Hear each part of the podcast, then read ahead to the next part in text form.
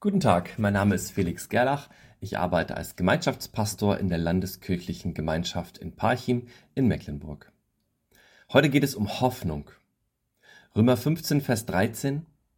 Der Gott der Hoffnung aber erfülle euch mit aller Freude und Frieden im Glauben, dass ihr immer reicher werdet an Hoffnung durch die Kraft des Heiligen Geistes. In vielen Texten des Apostel Paulus können wir seine Hoffnung schon fast mit einem Löffel von den Zeilen schöpfen. Paulus behält jederzeit die Bedeutung des Wortes Hoffnung, die Erwartung des Guten. Hoffnung ist nicht nur ein vager Blick auf eine ungewisse Zukunft. Hoffnung beinhaltet den Glauben, dass die Zukunft positiv aussieht. Es ist fast so, als würde man sich einen guten Film von der Zukunft anschauen und mit Vorfreude auf das Eintreten dieses Filmes wartet. Der römische Kaiser Marcus Aurelius, ca. 180 nach Christus, sagte einmal Folgendes zur Hoffnung. Hoffnung ist ein intellektuelles Beruhigungsmittel, ein genialer Selbstbetrug. Wenn man nüchtern einen Blick auf die Hoffnung wirft, scheint diese Aussage absolut richtig zu sein. Hoffnung ist doch eigentlich nichts. Sie ist nicht zu fassen, und lässt sich erst in der Zukunft als berechtigt oder unberechtigt bewerten. Außerdem könnte man doch behaupten, dass auch ohne die Hoffnung die Zukunft genauso ablaufen wird. Ich glaube aber, Hoffnung ist nicht nur ein Beruhigungsmittel, sondern eine richtige Medizin.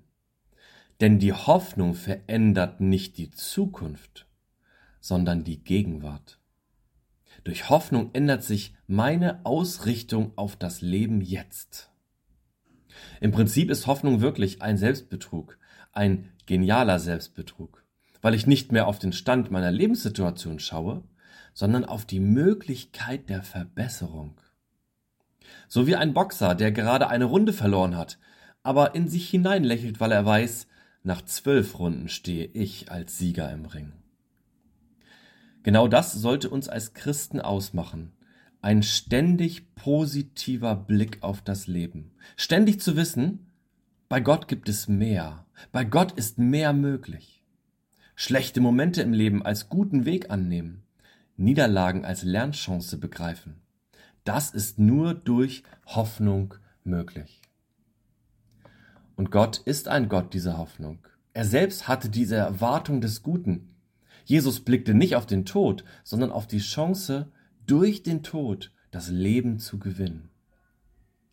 Auch wenn das nicht so in der Bibel steht, ich kann mir das gut vorstellen, als Jesus am Kreuz hing, dass er mit einem hoffnungsvollen Lächeln seine letzten Worte sagte.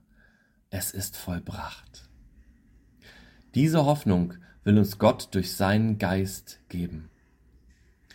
Hoffnung heißt den Blick nach oben richten, mehr zu erwarten, als jetzt schon ist.